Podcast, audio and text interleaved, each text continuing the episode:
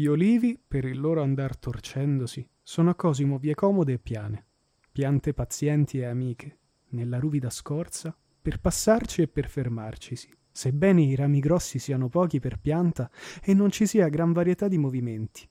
Su un fico, invece, stando attento che regga il peso, non s'è mai finito di girare.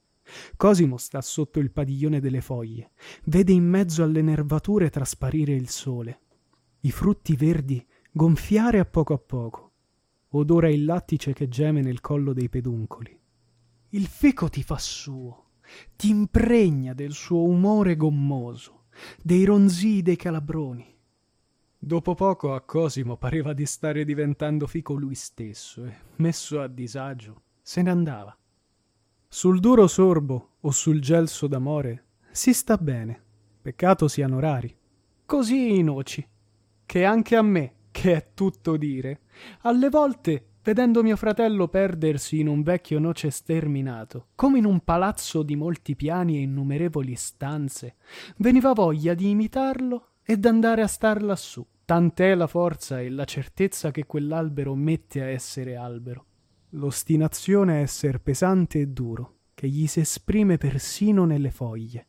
Cosimo stava volentieri tra le ondulate foglie dei lecci, o elci, come li ho chiamati finché si trattava del parco di casa nostra, forse per suggestione del linguaggio ricercato di nostro padre, e ne amava la screpolata corteccia, di cui, quand'era sovrappensiero, sollevava i quadrelli con le dita, non per istinto di far del male, ma come d'aiutare l'albero nella sua lunga fatica di rifarsi, o anche desquamava la bianca corteccia dei platani, scoprendo strati di vecchio oro muffito, Amava anche i tronchi bugnati come all'olmo. Anche ai bitorzoli ricaccia getti teneri e ciuffi di foglie seghettate, di cartacee e samare. Ma è difficile muovercisi, perché i rami vanno in su esili e folti, lasciando poco varco. Nei boschi preferiva faggi e querce, perché sul pino le impalcate vicinissime, non forti e tutte fitte di aghi, non lasciano spazio né appiglio ed il castagno, tra foglia spinosa, ricci, scorza, rami alti, par fatto apposta per tener lontani. Queste amicizie e distinzioni Cosimo le riconobbe poi col tempo a poco a poco, ossia riconobbe di conoscerle, ma già in quei primi giorni cominciavano a far parte di lui come istinto naturale.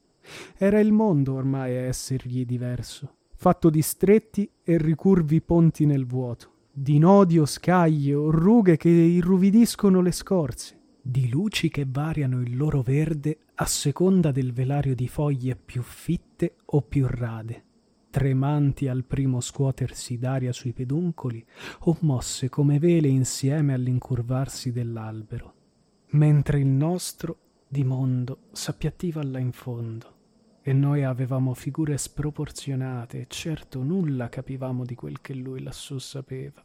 Lui che passava le notti ad ascoltare come il legno stipa delle sue cellule i giri che segnano gli anni nell'interno dei tronchi, e le muffe allargano la chiazza al vento tramontano, e in un brivido gli uccelli addormentati dentro il nido rincantucciano il capo là dove più morbida è la piuma dell'ala, e si sveglia il bruco, e si schiude l'uovo della verla, c'è il momento in cui il silenzio della campagna si compone nel cavo dell'orecchio in un pulviscolo di rumori, un gracchio, uno squittio, un fruscio velocissimo tra l'erba, uno schiocco nell'acqua, uno zampettio tra terra e sassi, e lo strido della cicala alto su tutto.